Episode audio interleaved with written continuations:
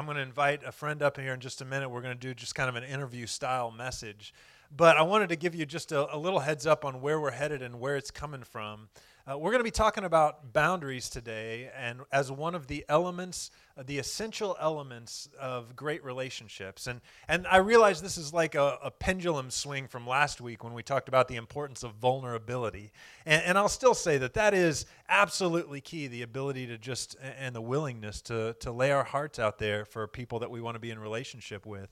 But in my time as a pastor and in personal experience as well, one of the other concepts that I've found over and over again to be absolutely essential in great relationships is that of boundaries. It's this concept of knowing where I end and where you begin, and respecting that. And so my feelings, attitudes, behaviors, all of those kinds of things. Very often when I have people come in and talk with me about a troubled relationship, there's some breakdown in a boundary going on. So there's this book that's been written called Boundaries by Dr. Henry Cloud and Dr. John Townsend. And I have given that book out more times than I can count.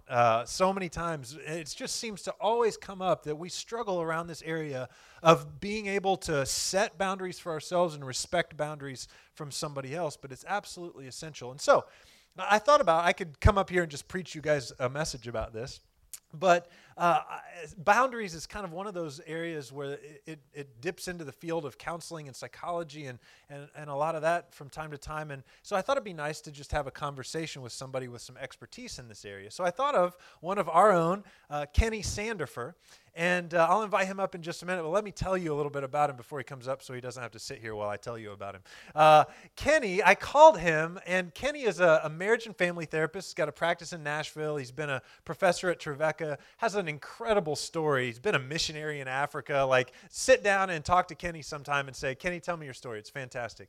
But I called Kenny, and I said, Kenny, would you be willing to sit down with me and have a conversation around this topic of boundaries and how it applies to human relationships?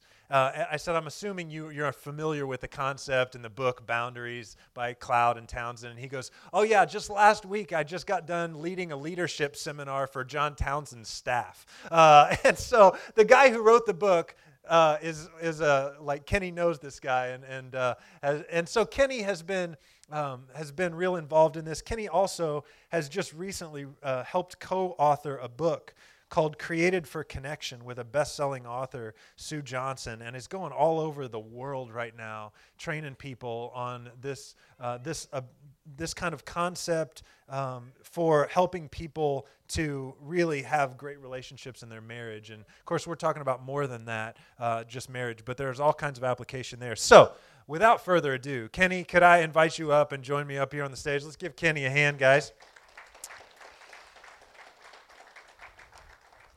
We'll hand you a mic. And so Kenny, being the expert, I'm going to try and take off my pastor's hat here and not talk so much and toss it over to you.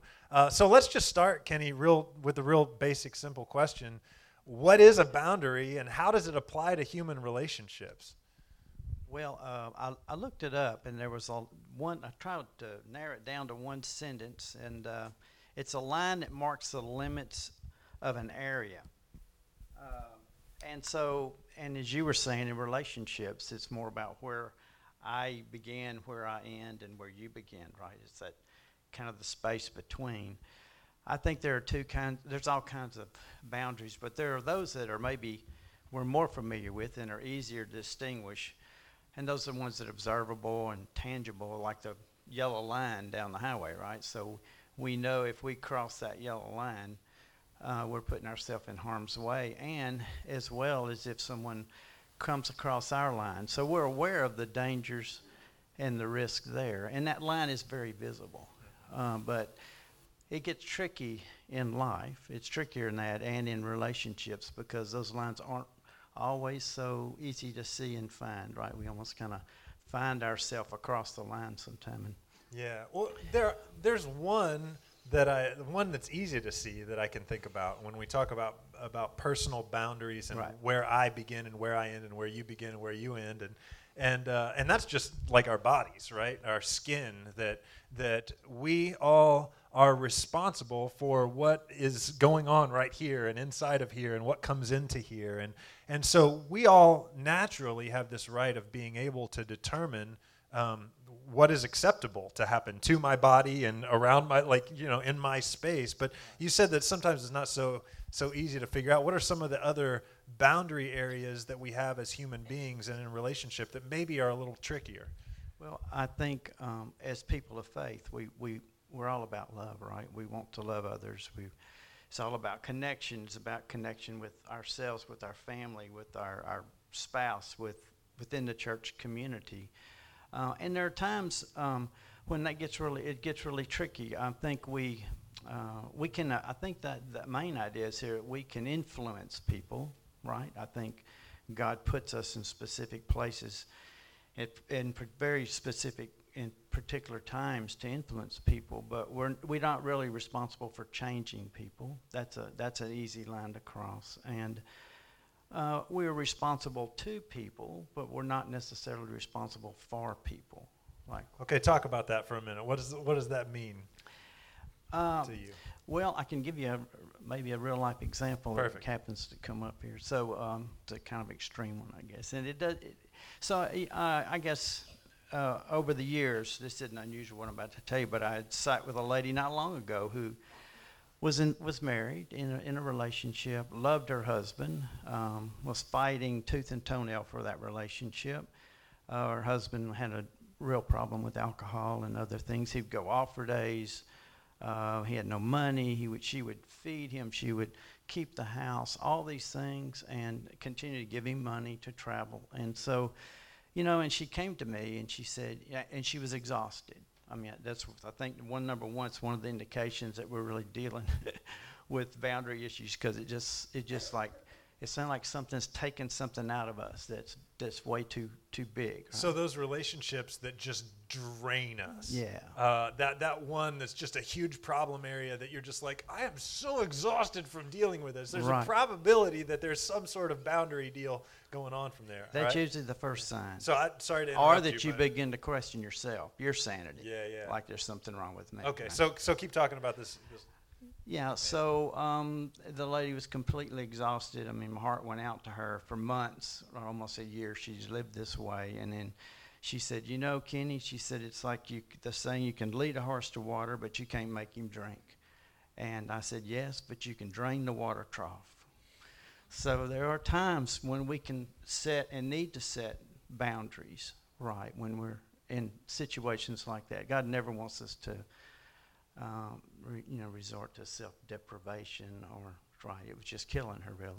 I mean, she was losing her life, and yeah. So what would a boundary look like in that situation? When you say drain the water trough, what? That's a great phrase, but what are you talking about? Just assuming responsibility for what she can do in that particular situation, and probably the realization that she can influence him, but she can't change him, and that she can't lose herself, her God-given self, in that setting, in that situation.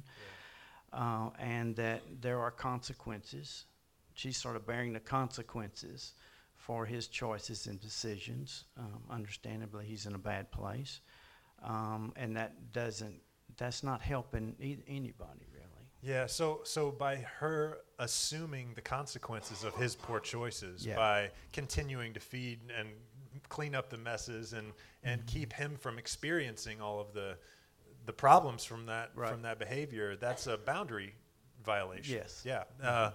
This is when I talk with people, a lot of the times we throw around words like codependency and enabling and yeah. Those kinds of popular phrases, but then things like enmeshment. Sometimes our relationships, we lose track of where I begin and where I end, and I mm-hmm. start maybe taking responsibility for and keeping somebody from experiencing just the natural results of their choices. Mm-hmm. One of the examples that Dr. Cloud makes in his book is there's a dad who comes in to see him, and he's a counselor, and so this dad comes in and he says, my son has a problem. I don't know if you remember this story. And so he says, well, tell me about your son's problem. And his son has flunked out of several semesters of college and continues to use his trust fund to party and go skiing. He was skiing at the time that his dad was in seeking counseling for him. And he's like, how can you help my son fix his problems? And Dr. Cloud said, your son doesn't have any problems. He's out skiing in the Alps, and you got to create some problems to let your son have those problems. Yeah. So that's interesting. One of the things that in this series that we've tried to pay attention to is to not just apply these elements of great relationships and how they apply to marriage relationships or romantic relationships, but how they apply to parents and children and bosses and employees and things like that. Can you just give a few other examples of maybe a boundary gone wrong or transgressed, or when somebody has set a good boundary and maybe a healthy example of what that looks like? Well, I think if we look at parent-child relationships, it's really, really easy. I mean, me as a parent, I can look back and I'm very aware. It's amazing how you can look back and see things a lot better when you're in the middle of it.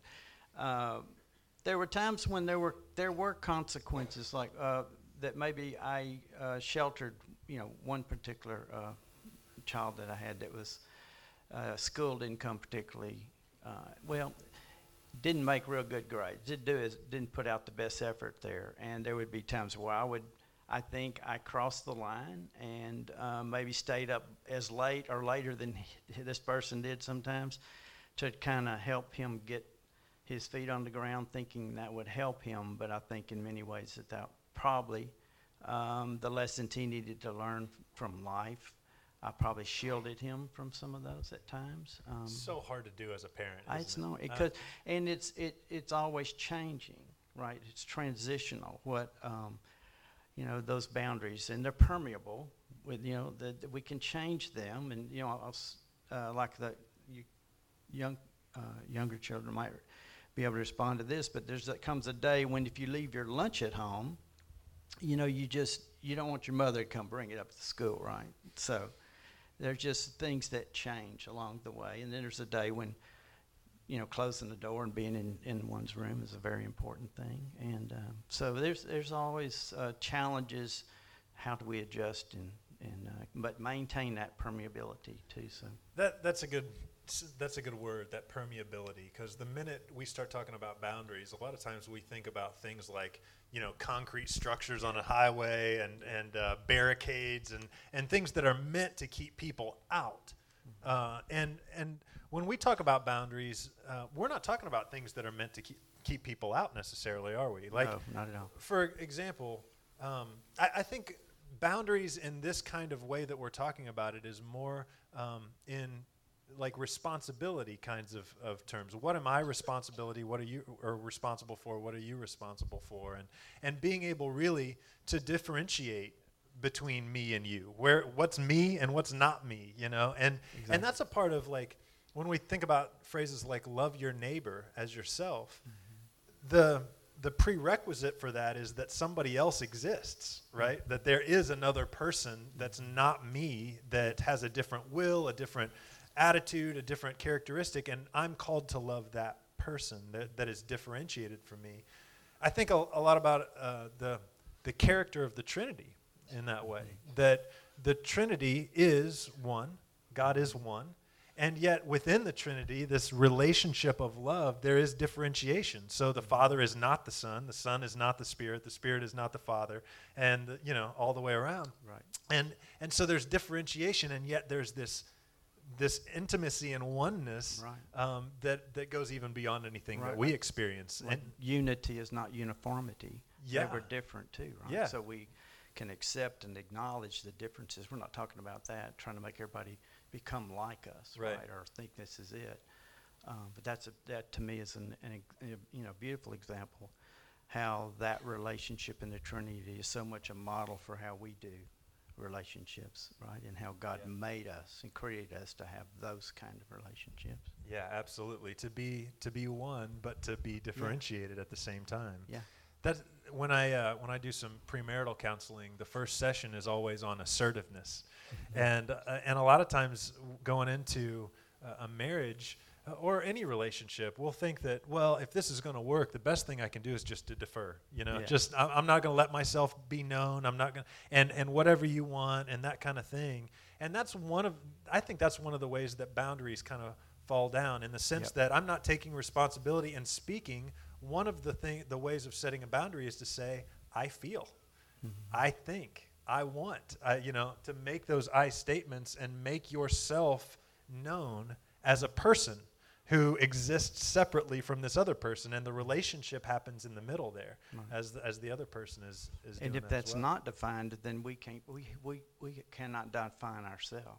Yeah. Because really the ones we love the most are really mirrors into who we are. It's the way we see ourselves. Yeah. So, yeah, I mean, I think that's a huge kind of challenge there sometimes, because so many times we certainly want to pray for our spouse and seek God and get close to Him, but never at the exception of turning to each other, right? We have to turn to each other, yeah, and face those things. And we already talked about. You mentioned the idea of becoming exhausted in a particular relationship, and if there's a relationship that's just wearing you out left and right, what are some other red flags that we might recognize that there may be some boundary work to do in a relationship? Does that make sense? Yes. So if we're exhausted, I think self introspection is important. We need to make sure that we haven't crossed the yellow line. That's a real possibility. And then my question would be, is this a pattern? Am I hearing the people around me say the same kind of things? I need to be open to that. Or it's the other way around. When you say cross the yellow line, like, what do you mean? I was making reference to the road, right? Yeah, yeah. Yeah, but like in a relationship, somebody who's crossing over where, like, assuming responsibility for someone's actions or behaviors or feelings or forgetting where I end and where someone else begins, and where that gets really, really cloudy. So I guess that's what I'm. Okay. All right. So some other things, maybe we be aware of times that we have done that, or if that becomes a pattern. What are some other red flags that we might want to be aware of? Well, I think if it's kind of got to set the stage here. If we're sitting with someone who. It's understood that our goal is to come out of this conversation better. And we're in a reasonable place, right? Everybody's being reasonable here. Then I think the important thing is to talk, right? Just keep talking. It's not comfortable, but you're talking until you get to a better place. I just think that most of the challenges that we see, I'm talking about kind of shifting to marriage relationships, the challenges that we face in life, in relationships, are really invitations for intimacy.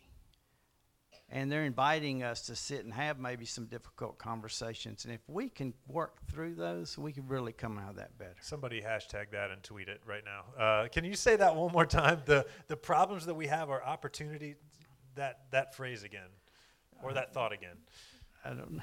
You don't remember? The problems in our relationships are opportunity for intimacy. Yes, that is a beautiful kind of statement, that if we'll dive into that conflict sometimes, mm-hmm. not guns blazing, but saying, I want to understand you, I need to be understood too, and let's just work on this and talk it out, as long as we're being reasonable. Right, challenges. I said the challenges that face us are invitations for intimacy. So you were describing this, if everybody's being reasonable, you talk. Yeah, but I mean, there's times when you're trying to have a conversation with someone and they're just not.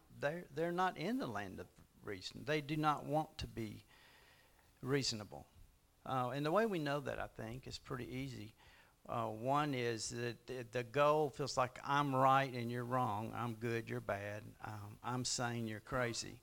And when you end up in that, across that line with someone, it seems like no matter how humble you come, no matter how honest you come, no matter how hard you're working, right? It's almost like a physical muscle groups. No matter how we use our emotional muscles to reach for them and to get reconciled or to get understanding, and we hear the same kind of, it's like a choreographed kind of thing, and it doesn't seem to, it just wears us out. And then eventually we end up actually getting irritating, annoyed, and then we can actually behave in a way that that's out of character for us, and then we're sort of in a mess, right? Then we're feeling bad. So being able to recognize that, I think, is really good. And it's not that we don't love. It's not that we quit loving. We're just saying, look, this is when you get to a place, and we could pray when this God would get to us, them to that place, that we can have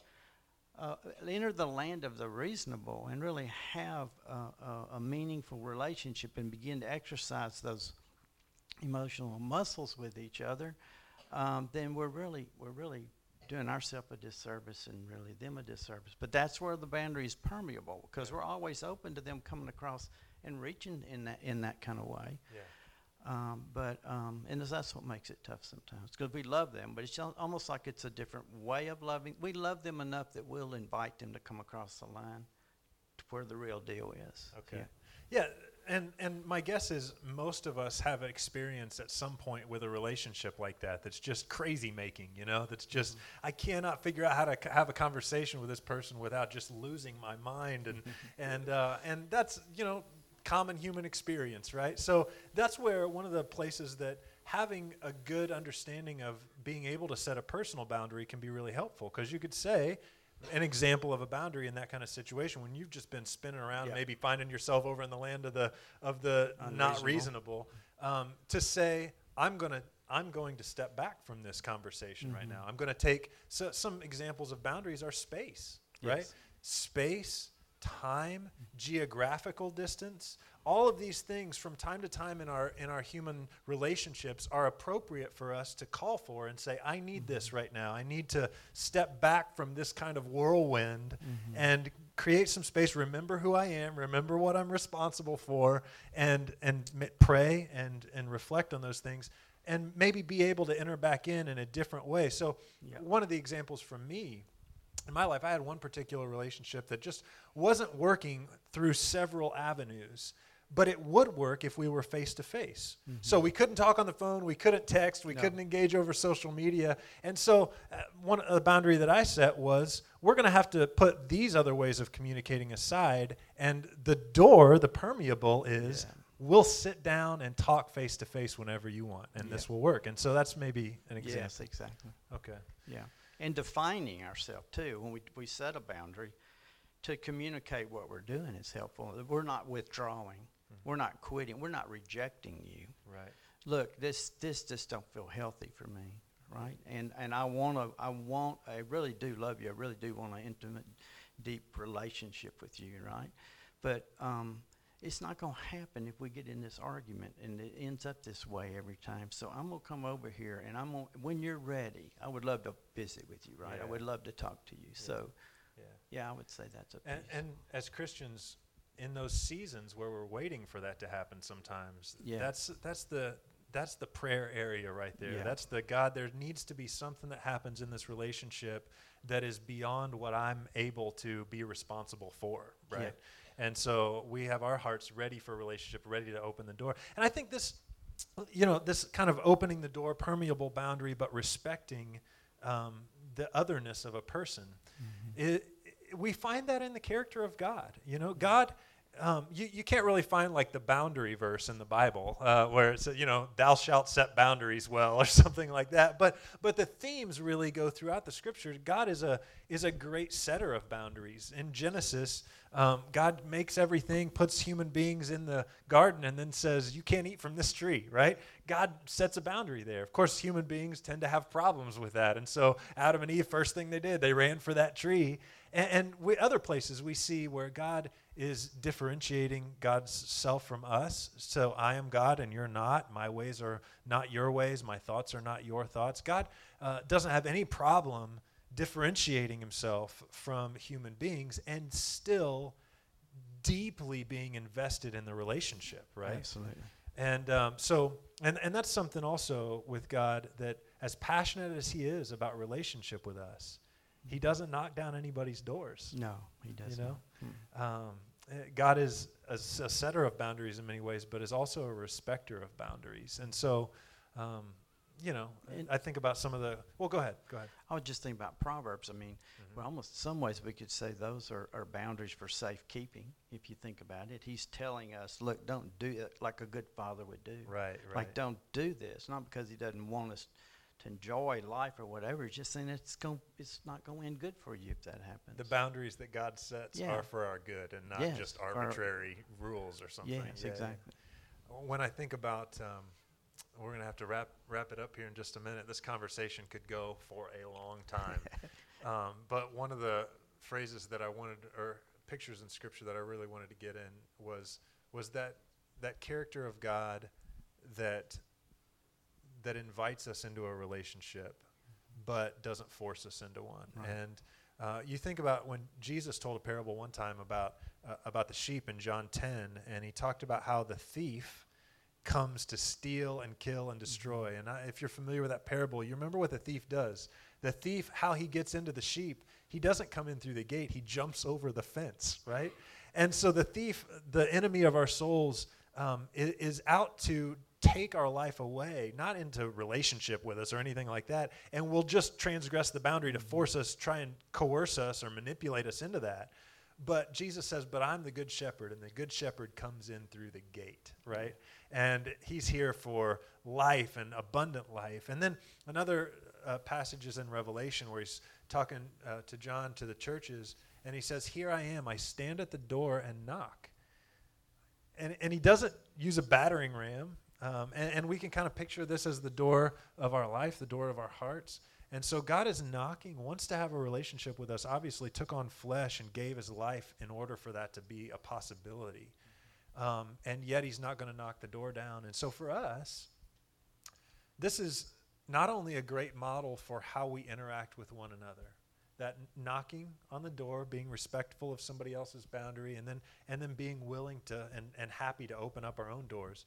But it's a great picture of how we relate to God, this God who's passionate for us and to have a relationship with us, but leaves it in our lap to open the door and invite him to come in. And he says, if we'll open the door, then he will come in and he'll eat with us and we'll experience that communion together. And that's the goal, right? It's not to have these huge walls around us and, to be kind of walled off from everybody. The door, the goal is to have that healthy place of intimacy established in that connection, right? I mean, This is the book, Created for Connection. Can you want to just talk about that title just for a second, just about that human need for relationship? Well, I mean, we know, science, it's interesting that science now tells us what the Scriptures have always told us, that we're, not the way it goes. Yeah, that we're created for connection. And, I'll give you one example. We know now that it affects our physical health. In fact, they did a research project where we looked at couples and where one spouse had a heart attack, and they asked the question, do you find your relationship loving? And if it's a pretty simple question, and if they answered no, their chances of having a second heart attack were 4 times greater. And actually, you could smoke cigarettes. And it's not as big a risk if you're not. So we were created for connection. We're created to not have to face life alone, independent, right? But it flies in the face of our culture and sometimes our own teachings that we're supposed to be, independent and pull ourselves up with the bootstraps, but we really weren't made to be that way. So. And so establishing those healthy, permeable boundaries and understanding where I end and where you begin, these are really necessary and helpful in order to be able to create those kinds of meaningful connections. Absolutely. Yeah. If you would like some more information, this book, Boundaries, by Henry Cloud and John Townsend, is absolutely fantastic. And if we've brought up some ideas and there's a relationship in your mind and you're like, I don't know how to work through this, this is the exact kind of thing that we would love to work through together as a church body. And that I would love to be available to you with. So maybe there's a relationship that you just don't know what the next step to take is. I want to encourage you today, leave from here with the desire and commitment to reach out to somebody like myself, reach out to Kenny, reach out to somebody in our church that you trust, who you can work through that and wrestle through what does my next step in this relationship look like? Because even those difficult situations, we weren't made to work through those alone and to figure that out all on our own. So, so you've got a church family here that would love to help you work through some of those things. Mm-hmm. So, last words? No, it's been great. All right, thanks. Let's give Kenny a hand, everybody.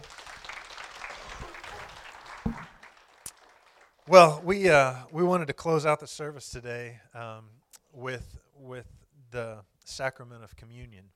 And so I want to invite Ashley to come, and we're just going to make an aisle down here again, and we're going to serve communion. And just be reminded this morning again of how desperately our Heavenly Father wants to be in a great relationship with us. And the act of walking forward and receiving the elements, if you could maybe picture that this morning as a way of just opening the door. This is called communion, and so in that verse, if we'll open the door, then he'll come in and eat with us, and we'll experience communion together. And this is it. This is us saying, God, we recognize the great lengths that you went in order for us to have a relationship, and yet still you won't push it on me. And so I want to respond to your invitation, to your gentle knock, and invite you in again today at the beginning of this week, to recognize what you've done for our relationship to be possible, and to invite you to eat with me and walk with me through this life. And the scripture says that the Spirit comes when we do that. And so would you stand? Let's have a word of prayer, and then you can come and receive the elements. Gracious God, we believe that you are in your essential being love. That if we were to glimpse into the mystery of your Trinity, that we would see Father, Son, Spirit in eternal love with one another. God, we pray that kind of love, we would be able to experience it with one another in a sense, in kind of a derived sense, and that we would be brought up to be one with you and be able to experience communion with you, even as we maintain our selfness and who we are. And so, God, we lift up all of these difficult relationships to you, all of the relationships that we want to just kick up a notch and take to another level. We pray that something that was said, some scripture, some thought, some concept today, that you would use that and make it helpful and applicable, so that we might be able to have relationships with one another and with you that reflect your character and your glory and your holiness. And we pray these things in the name of Jesus. Everybody said, would you come?